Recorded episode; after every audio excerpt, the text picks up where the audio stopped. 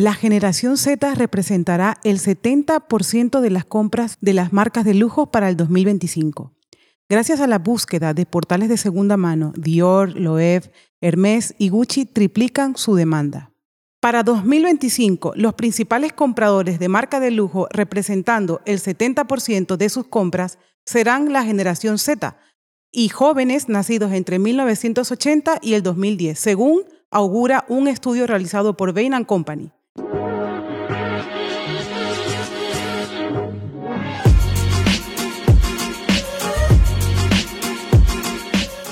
Cuatro elementos.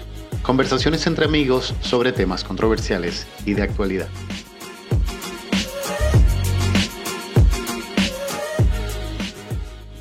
Hola, bienvenidos a su podcast Cuatro Elementos, donde solo por esta semana estas tres mentes, Siux, Ale y Rodwell someterán sus convicciones a nuevos cuestionamientos a través del pensamiento crítico. Hola, hola a todos, ¿cómo estamos? Bueno, contentos de estar todos reunidos acá. Interesante la noticia, pero creo que para poder hablar de consumismo tenemos que conocer un poquitico sobre su historia. Y tengo aquí unos datos interesantes para compartirles. Primero, es que el consumismo tiene su origen en la revolución industrial en el siglo XVIII, donde la producción en masa y la publicidad masiva comenzaron a fomentar el consumo como forma de vida. Y un dato que me llamó mucho la atención fue el de Edward Louis Bernays, más conocido como Edward Bernays, que nació en Austria en 1891 y de paso era el sobrino de Sigmund Freud. Fue realmente el que impulsó el consumismo como lo conocemos hoy día y utilizó todos los conocimientos que había aprendido de su tío para de cierta manera manipular la mente de las personas e impulsarlas a comprar. Bueno, que dicen que él era el padre de la manipulación mental, ¿no? Que bueno, imagínate tu perfecto nexo. Tener directamente de tío a, a Simon Freud y utilizar todo este conocimiento que tenía sobre la mente humana para ver cómo hacía en aquellos tiempos para manipular a las personas a que comprasen más a través, no, ya no solamente con productos, sino a nivel político. Tuvo una gran influencia y bueno, de allí que se hiciera tan famoso, ¿no? Yo tengo una pregunta para ustedes allí en ese sentido. ¿Eso sería manipulación o es sencillamente mercadeo? Porque lo estoy leyendo y lo único que logro imaginarme es el marketing. O cómo empezamos a utilizar los hábitos de consumo para identificar las preferencias de las personas, para poder entregarle el producto que realmente quieren y, si eso está bien o no. Antes de, responderte, yo quisiera decir una cosa y es, mira, el consumo al final de productos y servicios ha sido habitual por eh, siglos. El problema básicamente ahorita es que tenemos un consumismo.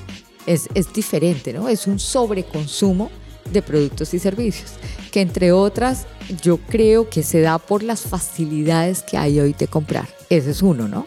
Todo este tema de, globalización, pues yo creo que ha producido que todos queramos eh, tener eh, esas cosas que otros tienen y que nos parece que podríamos necesitar, ¿no? Yo para responder a tu pregunta, yo sí creo que es una manipulación completa. De hecho, la vemos desde que estamos niños cuando estamos niños que nos incentiva a querer comprar esa muñeca, que la estás viendo en el YouTube, que lo estás viendo en una televisión. Entonces, si tú crecieras en una playa, créeme que no tuvieses estos hábitos de hiperconsumo. Tú discúlpame, pero yo no creo que tú veas las muñecas en YouTube.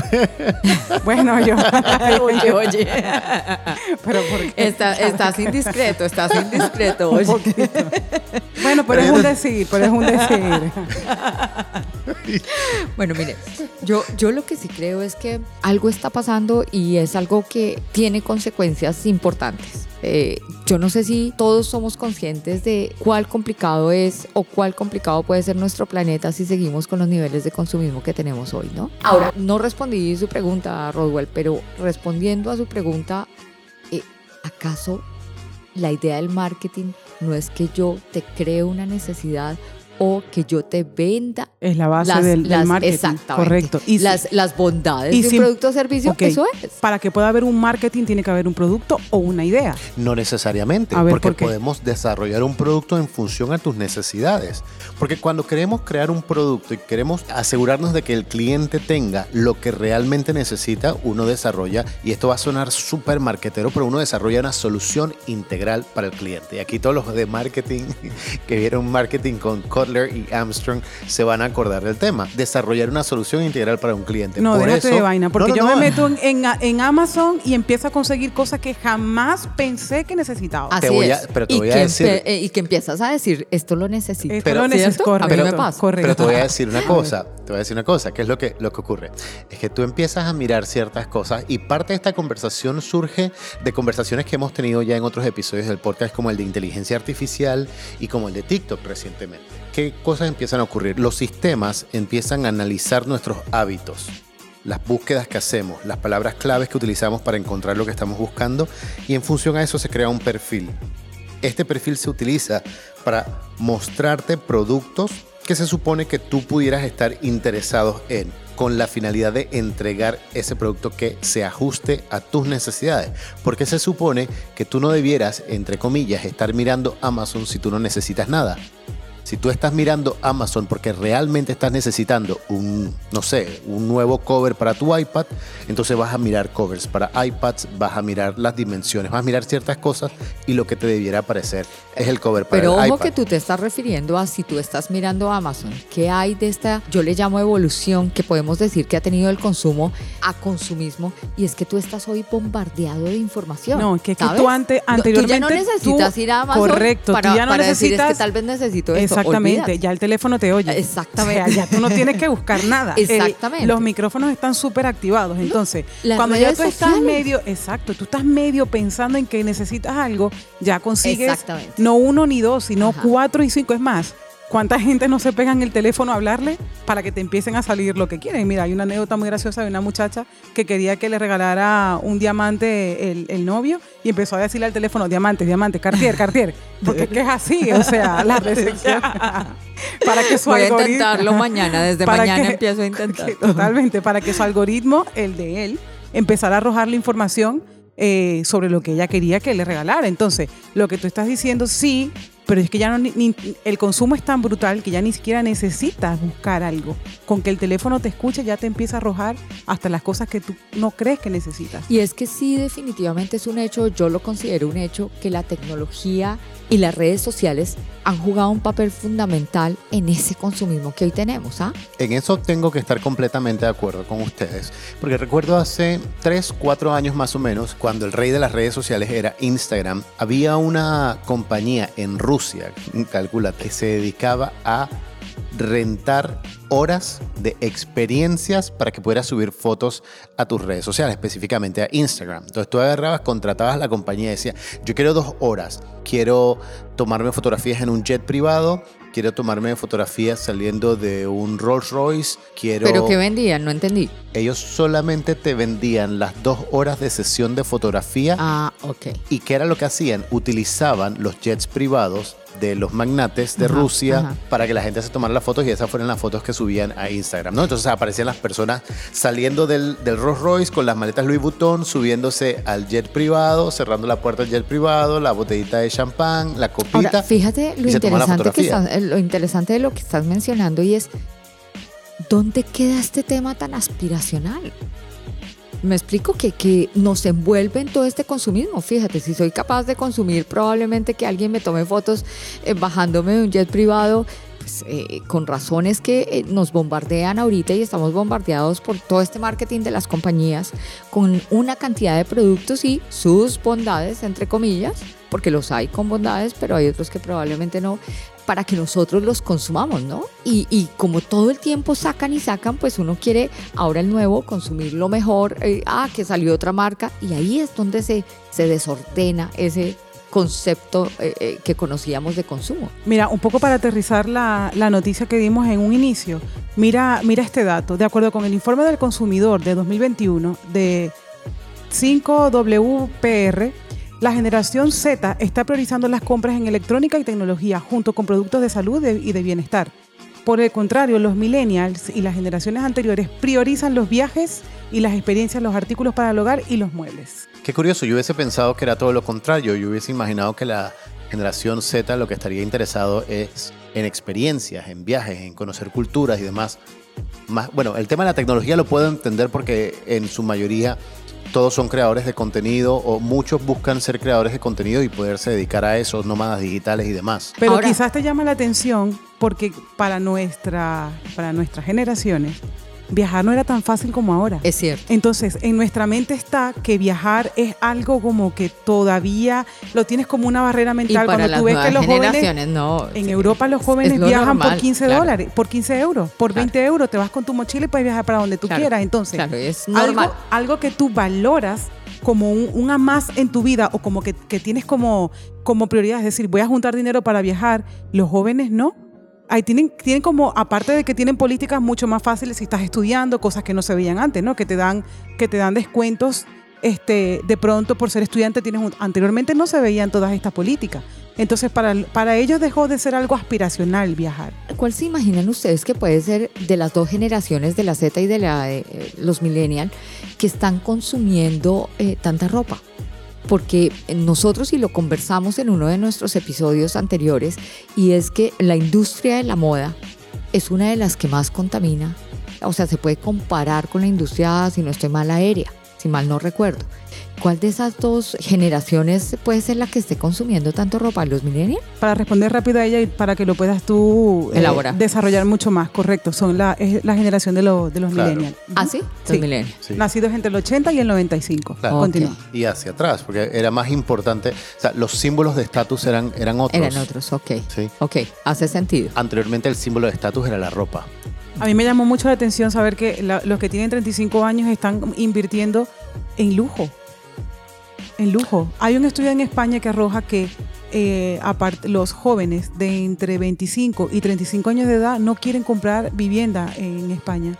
Sin embargo, entonces tú ahí ves que sí invierten en, lujo. Esto es consumismo en todas las reglas, porque a fin tú te cuentas, aunque hay que decir que lo, lo hablaremos más adelante, que si bien es cierto, una de las, de las ideas o digamos una de las acciones que hay que tomar para evitar el consumo es hacer compras inteligentes, es decir, comprarte cosas, por ejemplo, comprarte algo de marca, no, no tiene que ser Gucci, pero un producto de calidad. un producto de calidad eh, eh, es, es una acción para que tú puedas combatir el consumismo, eh, eh, el consumismo negativo, ¿no? Eh, entonces es curioso porque la, la generación que está entre en esta edad, oye, no están comprando viviendas, están comprando marcas de lujo. Entonces, ¿cómo estás invirtiendo el dinero, no? Bueno, yo soy de las personas que piensa que una vivienda no es la mejor opción en términos de inversión a menos que la compres para arrendarla, ¿no? Yo tengo una manera muy particular de pensar al respecto de eso. Pero tampoco creo que toda la responsabilidad sea eh, de las personas en términos individuales cuando hablamos de consumismo. Hay algo que se llama obsolescencia planificada o obsolescencia programada. La verdad, esto parece un tema loco, pero todos los productos tienen una fecha de caducidad. De la misma manera que los productos que nosotros consumimos para alimentarnos tienen una fecha de caducidad, los productos que utilizamos para diferentes cosas, los bombillos, eh, las neveras, todo tiene fecha de caducidad. Y por mucho Claro, que tú nos cuides obliga a, a a reemplazarlo. reemplazar el producto. Entonces, parte de eso es poder cumplir con ese ciclo. ¿Y qué es lo que han hecho muchas empresas? Es que han, Han buscado los ciclos. mecanismos para acortar ese ciclo. Exactamente. Claro. Y una de estas empresas produce ropa y tiene lo que se llama fast fashion. Sí, Entonces, eh, claro. El fast claro fashion surge es- como eso. Ese es, ese es el problema de la industria textil que está contaminando tanto. Claro, porque ahí, a ver, yo estoy convencido que los trajes, cuando Coco Chanel diseñó sus trajes, o sea, no eran unos trajes para que los desecharas en seis no, meses. No, no, no, no. por Porque el concepto era diferente, era producir algo de calidad que te durara toda la vida. Ese concepto de cosas de calidad ya, ya no existe. No, ya yo ni creo siquiera que de se calidad valora. existe, ojo. Sí, sí, yo sí. creo que de calidad existe. A lo que me refiero, Lo que, lo que no existe es que dure toda la vida. a lo que me O que yo lo tenga toda la vida. a lo que me refiero con esto es el eslogan de varias marcas. Por ejemplo, hay una marca norteamericana que como no nos patrocinan, no los voy a mencionar. Su eslogan era Built to Last, construido para durar. O sea, ese era un producto que te iba a durar toda la vida, o por lo menos 80 años. No hay Que esa es la otra. Yo no sé si hoy las generaciones estén buscando que, que algo les dure toda la vida. Y me llama la atención cuando eh, decíamos la- cuando tú mencionabas las noticias Yux, que los, la- es la generación Z la que puede eh, alcanzar el 75% del target de, de las grandes com- pues de las compañías hoy en día. Porque justamente esta generación es la que en teoría está más preocupada por, Por el medio ambiente. por el medio ambiente. Entonces, ¿qué, ¿qué trae todo este consumismo? Fíjense que una de las cosas que a mí me preocupa, también lo mencionamos en otro episodio, es lo que tú compras, qué desperdicios generan, ¿no? Eh, el empaque en el que viene, si ustedes compran algo de tecnología hoy, fíjense que destaparlo es un lío, tiene plástico, tiene cartón, Bueno, tiene... pero eso sí mencionar que hay una, hay una satisfacción detrás de- del packaging, ¿no? Que eso también se ha vuelto muy de moda. Claro, ya que no es la solamente el producto, sino no- cómo viene envuelto, que hay una eh, inversión cierto. importantísima solamente Así con es, el con a, así a es. este nivel hemos llegado. Así es. A mí también me llama mucho la, la atención, eh, hablando de esto de- del tema de- del consumismo, que es el que estamos tratando el día de hoy, eh, los países que son más consumistas. Si te das cuenta, eh, por ejemplo, en Latinoamérica, eh, quien lo encabeza es eh, Argentina. Yo puedo creer que de Argentina tiene que ver un tema de la estacionalidad.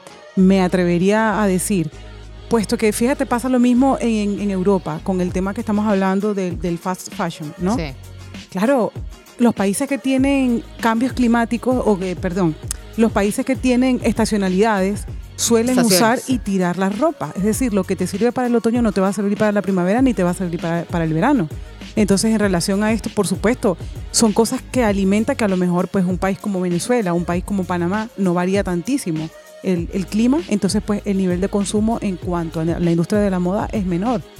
Viendo información eh, que hay en internet, eh, mira, conseguí que los argentinos consumen un 41% más que el promedio de las personas de Latinoamérica. Eh, bueno, en las, en las categorías de consumo masivo, ¿no? Y duplican a Bolivia, Ecuador y Perú, mientras que Chile y Brasil siguen en segundo y tercer lugar respectivamente. Pero si luego te vas a los países con consumidores más endeudados de Latinoamérica, tienes a Chile con el 42%, Panamá con el 38%, Costa Rica con el 35%, Brasil con 27%, Colombia en 25% y bueno, y ya luego se va degradando, ¿no? Entonces, a mí sí que me interesa entender por qué estos países también se endeudan tanto. O sea, ¿cuál será el motivo por la cual se, estamos hablando de productos de consumo masivo, ¿no? Eh, ¿Por qué países como Chile, por ejemplo, se endeudan tanto?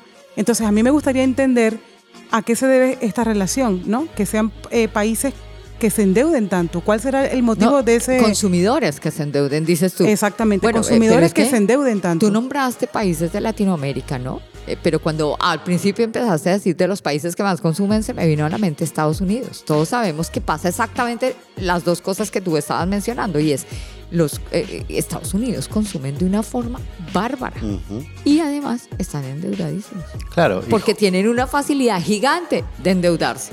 Pero eh, buena tu pregunta, ¿qué, qué nos hace llevarnos a endeudarnos simplemente po- por este consumismo? Lo que pasa, a lo mejor lo están viendo un poquito negativo, pero también creo que hay que mirar los aspectos económicos de los países. En el caso particular de Panamá, los préstamos para una vivienda son a 30 años. Entonces tú vas a estar realmente Sí, como en endeudado Estados Unidos. a 30 años. Tú puedes comprar un auto y endeudarte en el au- con la compra del auto por 8 años. Claro, entonces ¿Sí vas a tener mayor capacidad de endeudamiento, Vas lo que tener, tú dices. Vas a tener Ah, mayor capacidad punto. de endeudamiento y por ende, cuando haces la métrica, tú dices cuánto es eh, el, del total de los panameños, cuántos están endeudados. Claro, un porcentaje alto porque muchos tienen tanto préstamos de auto como préstamos hipotecarios. Bueno, pero no es- necesariamente endeudamiento de productos de consumo. Si las personas tienen mayor capacidad de endeudamiento, pues Van a consumir. eh, van a consumir más, tienen cómo consumir más. Miren, un, Y eso, y eso sin, sin decirte que en Estados Unidos, si no estás endeudado, no, no eres nadie. Claro, porque necesitas, cierto, es necesitas endeudarte. No para eres nadie. el No, es. no existes. no Así es, existes. no existes. O sea, es decir, el tema del consumismo allí es, o sea, desde que naces. O sea, si, si no estás endeudado, no tienes derecho prácticamente a nada. Es más, eres según tu deuda. En Chile necesitas generar crédito, sin embargo, la banca chilena es bastante flexible y el país está bastante bancarizado, que eso me llamó muchísimo la atención. Una de las cosas que me parece interesante en Chile, y creo que también va muy en línea de por qué pueden estar endeudados, es que los préstamos te llegan básicamente al teléfono. O sea, cuando tú necesitas un préstamo personal, te Sí, llega una cuando notificación. tú creas historia de pago, ¿vas pagando bien?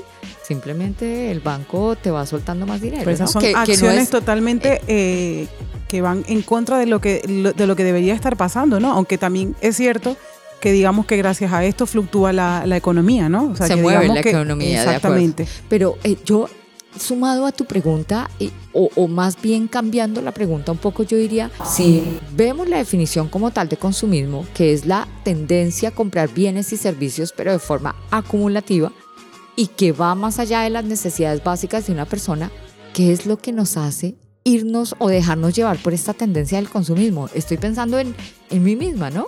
¿Qué me hace decir, oiga, esto lo necesito o les voy a decir una cosa? Yo digo, no, esto no lo necesito. Que lo termine comprando es otra cosa, pero yo sí soy muy, muy juiciosa en decir, esto no lo necesito. ¿Qué, ¿Qué es lo que nos lleva a comprarlo aunque sabemos que no es de una necesidad básica, que no lo necesitamos y que probablemente lo que va a hacer es apartar más espacio en un closet que ya está lleno, por decir algo? No sé, yo la verdad es que en algún momento aprendí la diferencia entre lo que se debe tener y lo que realmente se necesita. La expresión es eh, nice to have y must have, porque en su momento la discusión era sobre qué producto de electrónica quería comprar. Y habían diferentes reproductores de MP3 en su momento, pero el que tenía el mejor marketing sin duda era el iPod. Pero cuando empezaron a salir los iPod ¿qué fue lo que terminó ocurriendo? La gente empezó a quejarse de la primera generación de iPod porque primero tenía una duración, la batería muy corta y lo tenías que cargar y después esa batería moría y solamente funcionaba si estaba conectado y no había manera de reemplazar la batería. Eso también es parte de lo que mencionaba yo más temprano en la obsolescencia programada, donde el fabricante te obliga a reemplazar el producto, a pesar de que a las personas le gustó, el, el concepto que presentaba en su momento el iPod una cosa interesante, la capacidad que tenía el disco duro para ponerle música era súper buena y a la gente le, le, enganchó eso. Entonces supieron encontrar un producto eh, que llenaba hasta cierto punto las expectativas de los clientes, pero los obligaba a la recompra. Y esa misma dinámica la ha mantenido Apple por muchos años. Fíjate que todos los años sale Apple con un modelo de iPhone no, nuevo. Pero además, en defensa de Apple, yo soy super Apple, yo pero también. en defensa de Apple, es que también la tecnología avanza a, pasos agigantados. Claro. Entonces sería, es, yo creo que en términos de tecnología es inevitable. Bueno, yo no, no creo, yo tengo porque hay, hay, hay, iPhone, hay, iPhone que han salido de, una, de eh, un número a otro, es decir, eh, 12 eh, al 13 y no ha habido mucho cambio, ¿no? Exactamente. Sí, ese es un buen punto. Ha cambiado, ha cambiado el procesador, eh, posiblemente han Sí, hecho ligeros en, eh, cambios sí. estéticos, pero realmente no ha habido un cambio. Que uno diga, oiga, mere- Tengo que cambiarlo. tengo que cambiar ya Estoy mi- mi obligado a cambiarlo. Hay un tema que, que se, del que se está hablando y que yo creo que todos lo hemos escuchado y es que el nivel de consumo de cada persona en teoría puede depender de su bienestar personal. Interesante, ¿no? Sí, eso- Que este es un tema que está siendo tratado por todo este bunch de información que estamos recibiendo en TikTok, en Instagram y, y en general en las redes sociales, ¿no? Pero eso no estará más relacionado a los temas aspiracionales a los que se ven enfrentadas ciertas generaciones en redes sociales Yo y creo al no verse que por eso obtienen satisfacción personal al poder adquirir. Claro, pero a lo que yo iba era la, la otra parte, ¿no? Los niveles de depresión pueden ser influenciados por, oye, te están vendiendo iPhone, te están vendiendo el nuevo Apple Watch, te están vendiendo un montón de productos en línea a través de redes sociales, ves a los influencers utilizándolos, ves la publicidad cuando estás leyendo diferentes cosas en, en tu feed de Instagram o en el de TikTok o de donde sea. Y, es tanto el bombardeo y si no tienes la capacidad de obtener el producto, entonces las personas se frustran, entran en depresión y se convierte entonces en un problema. Entonces, ¿Eso no será más lo que está pasando allí? Mira, ver, en relación a la pregunta que tú hacías antes de por qué lo estamos haciendo, aquí hay una, una serie de, de razones por las cuales podamos estar teniendo estas conductas, ¿no? Y es que no hemos tampoco tocado una posibilidad. Mira, eh, muchas veces hay productos que conllevan a un periodo relativamente eh, bajo de efectividad, ¿no? O, o, digamos una obsolencia programada. Es decir, aquellos productos que te venden de media vida para que tú tengas que comprar rápidamente otro. Esa puede ser una de, la- de las causas por la cual podamos hacer compras excesivas también. O sea, te compras, no sé, algo de mala calidad o te compras algo porque sencillamente lo quieres para típico, ¿no? Imagínate, los desechos, eh, lo- los plásticos, por ejemplo. Vas a una fiesta, necesitas comprar algo y te compras rápido. Eh, eh, platos, tenedores, cuchillos y los tiras de una vez. Son, están programados para ser así de media vida. Y no los compras una vez, los compras una y dos y tres veces cada vez que tienes invitados en tu casa. Esas son una de las razones por las cuales también consumimos eh, de más. Em, y hay también otro tema que no hemos hablado y es eh, el consumismo incluso con los alimentos. La gente eh, que es obesa o la gente que tiene adicción por la comida, hay también este tema que, no, que, que se habla poco pero que también existe un consumo con los alimentos excesivo. Cada vez más, según cada país, hay gente que come más en la calle que en, que en su propia que en su propia casa, en casa, sí. Exactamente, y es sí. Eso yo lo puedo entender eh, perfectamente. Es complicado, pero conchale, a veces yo pienso esta gente que tiene que hacer eh, esos traslados para la oficina o de vuelta a su casa y son tres horas de ida y tres horas de regreso. tiene que salir de su casa a las tres de la mañana. ¿En eh, qué momento se Estoy de acuerdo, pero, pero te digo una cosa. Para mí eso es necesidad básica. Eso es consumo, no consumismo. Claro. Consumismo es que tal vez a lo que tú te refieres, Hughes, y es, oiga, yo estoy lleno, pero aún estando lleno, véngame como este postre gigante o más tardecito, venga, me compro una galleta sin que tenga hambre, sin que sea una necesidad básica. Bueno, eso yo lo catalogaría como gula. Eh, sí, eh, es gula, pero al final mm, fomenta, digamos, el consumismo. Otro tema a, contarles y es, yo creo que también somos producto de lo que la sociedad, no, la sociedad no, la economía mundial hoy necesita. ¿Qué es lo que pasa? Después de la industrialización, pues básicamente se pueden producir eh, una cantidad importante de productos ¿cierto? Que seguramente también llevan a, que se requieran ciertos servicios de una manera que se requieran algunos servicios, pero de tipo de economía a escala. Entonces, cuando tú produces tanto, adivina qué tienes que hacer. Pues venderlos. Entonces es venderlo y es bombardea a todo el mundo para crearle una nueva necesidad o para decirle ya estás a tiempo de cambiarlo o ya cambió la moda y ya no se utilizan los jeans así, sino así. Eso que acabas de mencionar me parece que es supremamente importante destacarlo, porque fíjate un modelo de negocio que surge producto de ese mismo principio. Anteriormente las compras se hacían a diario, porque todas las personas consideraban que los productos había que comerlos los más frescos posible. Las personas iban al mercado, compraban los vegetales, compraban las carnes y las otras cosas las tenían en casa y se cocinaba y se comía. Luego de esto, el tema de los supermercados. Pero ¿qué vino después? Las compras en almacenes tipo Costco, Sam's Club, etcétera, donde te incitan a comprar productos de más con la idea de que comprarlos en mayor cantidad baja el costo a largo plazo para ti. Entonces, en vez de comprar un paquete que trae tres barras de jabón, compras un paquete que trae 20 y haces la compra inmediata y te gastas mucho más dinero en el momento y consumes el producto. Pero ese concepto lo metieron, no sé, hace posiblemente unos 30, 40 años. Ese concepto no existía. Y hoy día es una de las trampas en la que la mayoría de las personas cae cuando van a este tipo de, tiendas, donde compras en mayor cantidad sobre texto de ahorrarte dinero a largo plazo y terminas gastando mucho más dinero de entrada. Y de paso, la otra parte que va unida a esto son las degustaciones, porque en cada uno de estos pasillos hay productos de introducción, vas probando las degustaciones y terminas comprando un montón de cosas que realmente no necesitas. Y eso no es lo único que ha hecho eh, esta, esta industria. Han planificado la manera donde se ponen los productos para incitar tu consumo. Un supermercado, por ejemplo, los productos de primera necesidad siempre van a estar al final del supermercado, para que tú tengas que recorrer zonas que tienen productos que tú posiblemente no necesitas, pero a lo mejor te llaman la atención para que los pesques y los agarres. Los productos más caros siempre están a la altura de los ojos. Los mejores productos siempre se van a vender cerca de las cajas. Esos son los productos que pagan más al supermercado para que estén a tu disponibilidad. Mientras las personas están haciendo espera para pagar en la caja, lo que se ven son los MM, los chocolates, las baterías y las máquinas de afeitar desechables. ay, venga yo. Ay, necesito baterías. ¿sí? Y eso es parte de esa, de esa manipulación que hablábamos más temprano que, que, se utiliza, ¿no? Entonces es bien... Del marketing, del marketing. Sí, sí, sí. Es, es, bien interesante eso. les cuento otra causa, otra posible causa del consumismo. Y es, tiene que ver con todos los factores psicológicos relacionados con la presión social.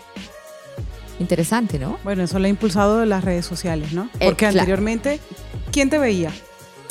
¿Tu vecino? Pero fíjate, antes de que continúes allí, esto es lo que yo mencionaba más temprano. Sí. Dependiendo de la generación, la generación, los millennials, la generación X hacia atrás, porque era importante el logo de Ralph Lauren, porque era importante el logo de Tommy Hilfiger. Ahorita el cuento no es por allí, ahorita el tema es el, el silent luxury, ¿no? El, el lujo silencioso.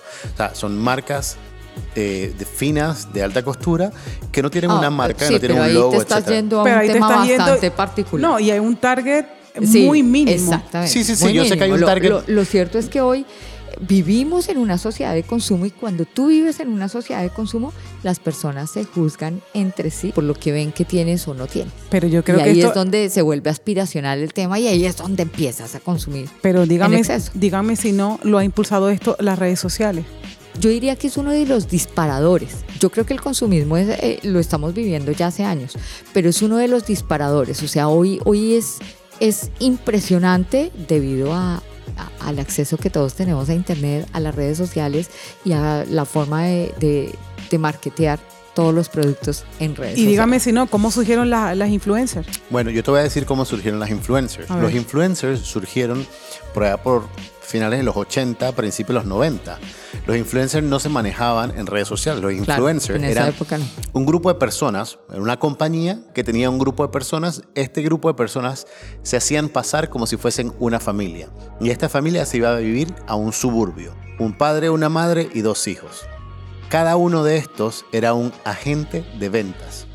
Y la finalidad que tenían cada uno de estos era utilizar las marcas y promocionar de la manera más sutil posible estas marcas para que las otras personas de su entorno lo compraran.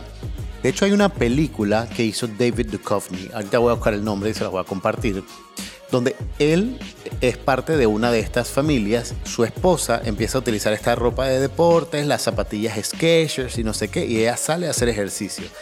Y se topa con otras eh, amas de casa del barrio donde vive y ella le cuenta ¿no? que son sus zapatillas porque tiene un problemita en no sé dónde y estas zapatillas son mucho más cómodas para hacer ejercicio y le dan forma a la pantorrilla, no sé qué cuento. Y sigue con su cuento y empieza la gente a comprar las zapatillas. Y al cabo de un par de semanas, entonces todas las amas de casa están casi, casi que vestidas igual que ella. Y así mismo le pasa al tipo. El tipo tenía un auto eh, Audi, tenía sus palos de golf, utilizaba ciertas marcas, iba al campo de golf, practicaba, no sé qué, conversaba con algunas personas y de alguna manera empezaban a influenciar las decisiones de compra de estas personas. Esos fueron los primeros influencers y varias compañías utilizaban este mecanismo antes de que existieran las redes No, sociales. no, se te está olvidando que el primer influencer fue Edward Bernays. Ah, bueno. Una de sus hazañas más importantes, y, lo, y, y esto lo habrán escuchado alguna vez, eh, bueno, era tan influyente en aquella época que él fue el que introdujo eh, la moda esta de que las mujeres empezaran a fumar. Porque él decía, eh, en, en- su hazaña de querer empoderar a la mujer, decía, si él puede, tú también puedes. Y entonces empezó a sacar vallas de mujeres fumando. Y de ahí se impulsó este mercado para las mujeres. Entonces eso viene a afianzar lo que te estoy diciendo. Claro que sí, los influencers hacen que estas generaciones quieran consumir más, valga la, la redundancia, porque la- claro, hemos hablado tanto de consumismo que es inevitable decirlo 100 veces. Pero lo cierto es esto, que claro que los influencers ocupan un, un papel súper importante en este tema hoy en día, porque lo que tú estás viendo parece que eso es lo que tú quieres comprar. Pero mira que aquí reflexionando sobre lo que tú dices, yo al final creo que todo lo que se hace en marketing tiene que ver con influenciar, ¿no? Entonces allí me quedo un poco como pensando, yo, no sé si es por ahí. Yo lo que sí creo es que las redes sociales efectivamente nos han brindado la posibilidad de llegar a todo de una manera mucho más sencilla, ¿no? El alcance es impresionante el que hoy se tiene y además nosotros también como usuarios, como consumidores, nos es mucho más sencillo encontrar incluso lo que no necesitamos ni estamos buscando. Entonces yo creo que más que, que, que ese tema de influencers tiene que ver con lo que tú bien mencionabas y es todo el tema de redes sociales. Sí, claro, Yo porque creo que eh, ese eso es lo que está llevando el consumismo que existe ya hace años, hace décadas, pero hoy lo está llevando a un extremo peligroso. No, pero es yo. que, mira, es tanto así, eh, vamos a, a montarnos en, el- en- en los años 90, por ejemplo. Tú estabas viendo la novela, por decir novela, o por decir una película, y veías la publicidad cada cuánto. No sé, eh, la película duraba dos Mm, horas sí. y cada 20 minutos había Sí, cada 20 publicidad, por ejemplo. Probablemente sí. Sí, puede ser. Sí. Era algo un poco más pasivo, ¿no? Sí. Ahora, no, cada tres, tú cada tres historias tienes una publicidad. Es decir, pero además uno mismo la busca. Claro. Hoy, hoy el tema es tan tienes la posibilidad tan- de, de buscarla. Exactamente, que tú simplemente buscas y además, si no estás buscando y estás buscando otra cosa, te encuentras aquello y dices, ay, esto tal vez lo necesito. No, y espérate. No lo estabas necesitando. Necesitabas un pantalón para el colegio y te tenías que recorrer la ciudad completa De para acuerdo. poderlo encontrar. O sea, y sé que conseguías tu talla. O sea, ahora, es cierto. ahora qué es haces? muy sencillo. Es muy, sencillo. O sea, Es esto antes no ocurría. Esto antes no ocurría. Perdías muchísimo tiempo para poder conseguir y además comprabas lo que al final terminabas comprando, todo menos lo que realmente te, hacía falta, porque era lo que encontrabas en el momento. Hoy lo puedes conseguir del color que tú quieres, la talla que tú quieres, el modelo que tú quieras y en, y en no una, en 20 páginas y los precios que tú quieras también. Entonces, por supuesto que las redes sociales han evolucionado todo esto. Sabes que también pensaba un poco ahora que estaba, que te escuchaba hablar, pensaba un poco en lo que ocurre en los cambios generacionales. Cuando miramos un poco la historia, nuestros abuelos, boomers obviamente, vivieron una época de carencia, producto de la Segunda Guerra Mundial, algunos venían de la Gran Depresión de los años 30, luego nuestros padres, nacidos finales de los 50, los 60, eh, vivieron con otras carencias obviamente, eh, pero seguramente mucho menor que la de sus padres. Entonces estos se encargaron de darle una mejor vida a sus hijos, generación X, millennial, y esta generación, generación X, millennial, le ha dado más cosas a, a- sus hijos. Entonces cada vez tenemos menos carencias como sociedad y posiblemente eso también impulsa un poco eh, el consumismo. Yo recuerdo que uno de los lemas de, de mi abuelo, inclusive de mi madre, era la maximización del recurso. ¿sí? Utilizarlo casi que hasta que se rompa. Claro. Hoy día eso no es así. Hoy día tú puedes ver chicos que, bueno, se le dañó el zapato, no lo llevan al zapatero. Simplemente lo botan y compran a- otro. A comprar otro. Entonces, eso no lo hubiese hecho tu abuelo porque diría, la suela está buena todavía, venga, lo llevamos al zapatero, eso se arregle listo. E- Ese tipo de cosas, claro, creo que fueron cambiando en la medida en la que fuimos proveyendo, cada generación fue proveyendo a sus hijos de más cosas y resolver los problemas eh, inmediatos comprando otras cosas porque ya no habían las carencias que habían antes. Entonces, a lo mejor vamos otra vez al ciclo de carencia cuando venga una situación económica bastante complicada y la siguiente generación entonces tenga que crecer en una carencia importante como la de la Segunda Guerra Mundial, por ejemplo. Pero es que mira como lo que estábamos hablando antes de cuál es la, eh, cuáles son las razones que se dan para las que tú tengas, por las que tú tengas que consumir más.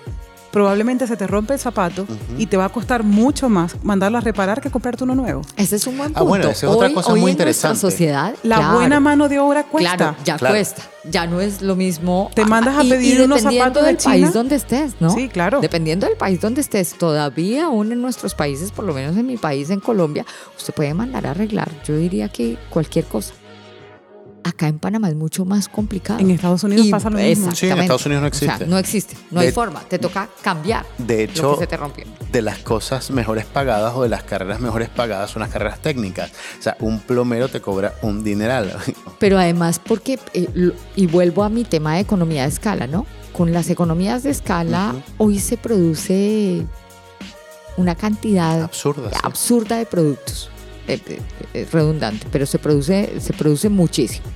Y al producirse mucho, se pueden bajar ciertos costos, que es lo que tenemos hoy también. ¿Cuántos productos no in- chinos no inundan el mundo hoy?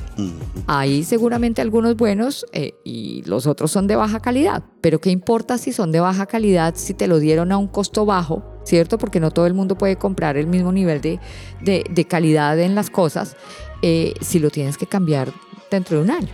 Claro. Ese es un tema que, que hoy deja de importar cuando se vuelve más relevante, por ejemplo, el precio. Claro, y otra cosa que creo que cambió mucho eh, es la percepción que tenemos de los países que producen. Porque anteriormente, y esto lo digo con conocimiento de causa, aquí voy a soltar la cédula, cualquier producto Made in USA era un buen producto. Sí, Era un producto sí, de calidad, sí, sí, duradero. Made in China, bótalo, eso no Sí. sirve. Ni lo no, compres. sí. Al punto que le cambiaron el Made in China. Ahora sí. De ahora hecho, Ahora sí, es ahora hecho en la República Popular de China. Popular PRC, o Republic sea, of China. Eso ya se, se acabó. Sí, estoy de acuerdo, claro, porque quieren cambiar un poco la percepción de las personas, pero sin duda creo que ese aspecto también ayudó mucho a cambiar el, eh, el concepto que teníamos de los productos. O sea, ya no nos importa realmente de dónde es el producto, porque hay una disponibilidad. Pero no solo por eso, ojo. Yo también creo que es porque hay una opción más económica. mm, de Y al haber una opción más económica, yo creo que todos sabemos que sacrificamos ciertos temas de calidad o, o propios del producto, ¿no? A mí, a mí me gustaría que empecemos a conversar un poco de las consecuencias del consumismo, Estoy de. Porque eh, al final eh, es un tema exagerado de consumo, ¿cierto? Va fuera de, de nuestras necesidades básicas e incluso va más allá de aquellas que no son básicas. Y esto tiene consecuencias eh, complicadísimas y complicadísimas para las futuras generaciones. Una de ellas, y voy a, mencionarla, es el uso excesivo de recursos naturales. Y este es un tema que ya hace, yo no sé cuántas décadas, un par de décadas, empezó a generar eh, aquel concepto de economía circular, ¿no? Cómo fuéramos capaces, cómo fuera capaz el mundo de empezar a reutilizar recursos. ¿Por qué? Porque cada vez es que pueden escasear más los recursos naturales y es porque todo tenemos eh, X cantidad de fábricas produciendo, produciendo, produciendo y por supuesto consumiendo recursos naturales. Esa es una de las consecuencias de, muy importantes del, del consumismo. La otra, la generación descomunal de residuos, que la tocamos hace un ratito, ¿no? Esto genera también que si se te dañó o cambiaste el iPhone, dices, no, pues eh, lo revendo, pero la verdad podemos varios eh, decir cuántos iPhones tenemos en casa eh, o cuántas iPads todavía que no, pues ya sabemos que no sirven, no sirven para poquito y aún las tenemos.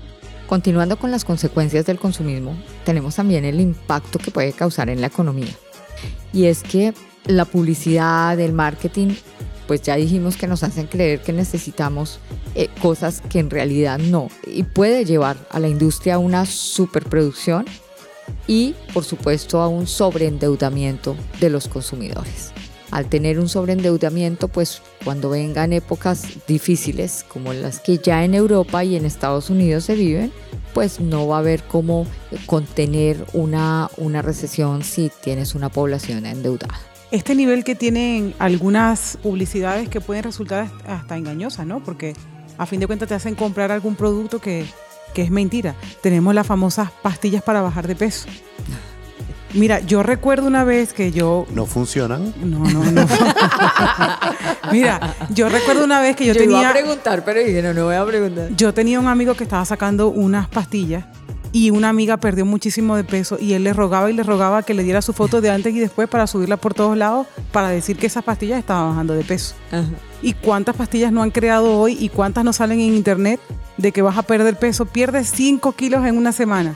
Por supuesto que eso nunca, nunca, ni, o sea, no existe, bueno, salvo las de ahora que son las, las Sandex o algo así se llaman No, no sé. No, que son las que son las que utilizan lo- los diabéticos que se han vuelto tan famosas porque puedes perder hasta ¿De sí, escuché de eso. exacto Yo- que yo se están volviendo súper súper virales porque pierden no sé si son 8 kilos en dos semanas eh, es algo Mira, así cuidado, Sí. sí, aquí ya, ya estamos alentando a nuestros escuchas a que, a que consuman esas pastas. No, yo leí el artículo y lo que me llamó la atención es... Yo no lo había, escu- no había escuchado esas pastas. Yo sí lo leí, lo que me llamó la atención fue, mira, estos tipos como de chiripazo la pegan, igualito que los de Pfizer cuando sacaron el Viagra.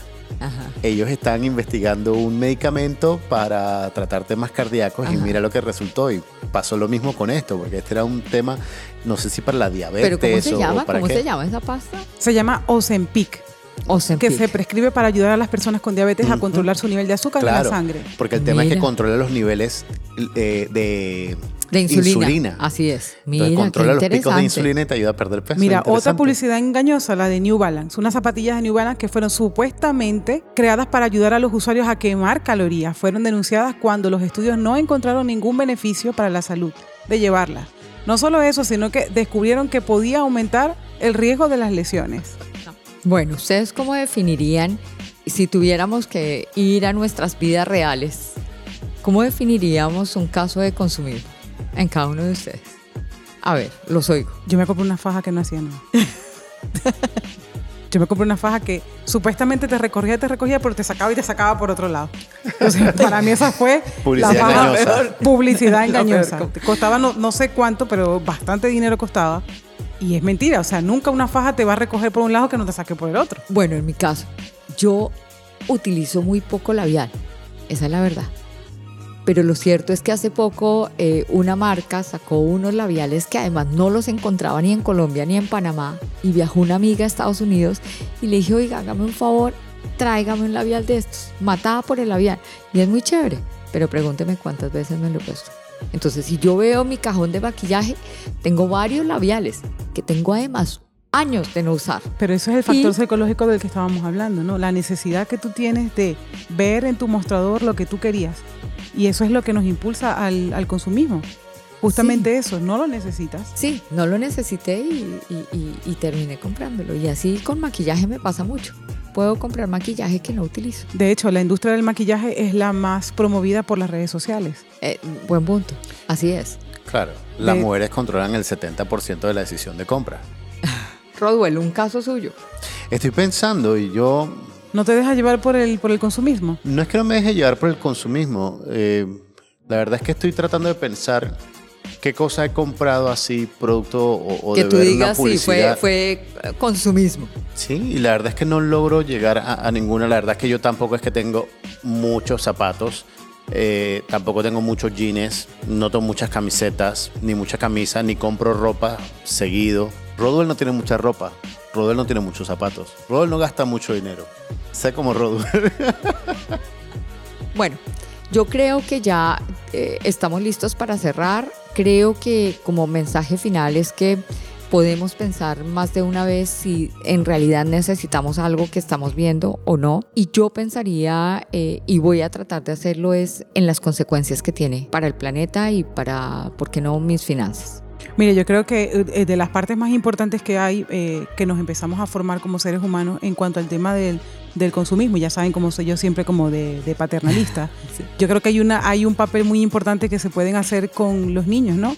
Me llamaba mucho la atención un reto que se hacía en las redes sociales de padres que le daban a sus hijos un presupuesto con niños que tenían apenas 7 u 8 años de edad y le decían, este es tu presupuesto para todo, para la ropa, para comer en la calle, para Ajá, todo. Ajá, Entonces los niños se empezaron a dar cuenta de que todo era muy costoso. ajá. Entonces los mismos niños decían, no me puedo comprar este vestido porque, porque, porque soy pobre, decían. Porque los papás le hacían entender de que ese era su dinero y ese era su presupuesto para todo. Entonces sabían que compraban o una cosa u otra. Entonces sí creo que esto tiene que ver muchísimo por cómo somos criados. Eh, por supuesto, si, si somos niños que somos criados en demasiada abundancia, eh, donde no hay límites, tu conducta de compra siempre va a ser mayor que una persona que, no, que haya tenido pocos recursos, que probablemente pueda valorar un poco más lo- los recursos que tienen y que le dan, ¿no? Entonces yo creo que ese sería mi, mi mensaje final, empezar a educar desde bien chiquitos. Sí, que aprendan el valor del dinero, estoy de acuerdo. Mira, para mí la mejor reflexión para evitar el consumismo sería recordar que las necesidades básicas son limitadas. Que tengan la oportunidad, busquen la pirámide de Maslow. Si siguen la pirámide de Maslow, no van a ser presas del consumismo. Los deseos que tiene el ser humano siempre van a ser infinitos, pero las necesidades básicas son limitadas. Entonces, a menudo el consumismo lo impulsa la publicidad, las presiones sociales que nos hacen creer que necesitamos cosas para ser felices.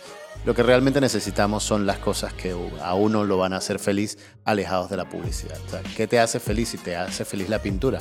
A lo mejor sí, cómprate un juego de pinceles, canvas y pinta. Sí, que las cosas que, nos más, que más nos hacen sentir bien con nosotros mismos precisamente no son las cosas que puedas comprar. Claro, ¿no? que la felicidad esté en lo que realmente estés haciendo con aquello que obtuviste, no con el simple hecho de poseerlo. Esa Y- sería mi reflexión. Y, y a mí se me ocurre una, eh, y, y siento volver a, a tener una reflexión, pero ¿cómo pensemos en, en tanta hambre que hay en el mundo, no? Yo creo que vale la pena eh, también eh, que todos pongamos un granito de arena en ello y, y pensemos, oiga, si voy a comprar esto que probablemente no necesito. Sí, porque es como, como se dice por allí, ¿no? Mientras más ricos hay, más pobres existen. claro, y yo creo que sí. Entonces yo creo que también vale la pena pensar un poco en las necesidades de otras personas que pueden ser eh, absolutamente básicas y no corresponden a las nuestras cuando decidimos comprar algo que probablemente ya tenemos o simplemente queremos el más nuevo. Solo recuerden que debemos ser críticos con los mensajes que recibimos y ser conscientes del impacto de nuestras decisiones de compra en el mundo que nos rodea. Muchas gracias por escucharnos en este su espacio Cuatro Elementos, un espacio diseñado para responder a la pregunta ¿por qué pensamos como pensamos? Porque somos lo que somos. No olviden sintonizarnos como cada semana y recuerden, si no cuestionamos el cómo pensamos, nos volveremos esclavos de las ideas de los demás. Chao, chao. Nos vemos la próxima semana. Adiós.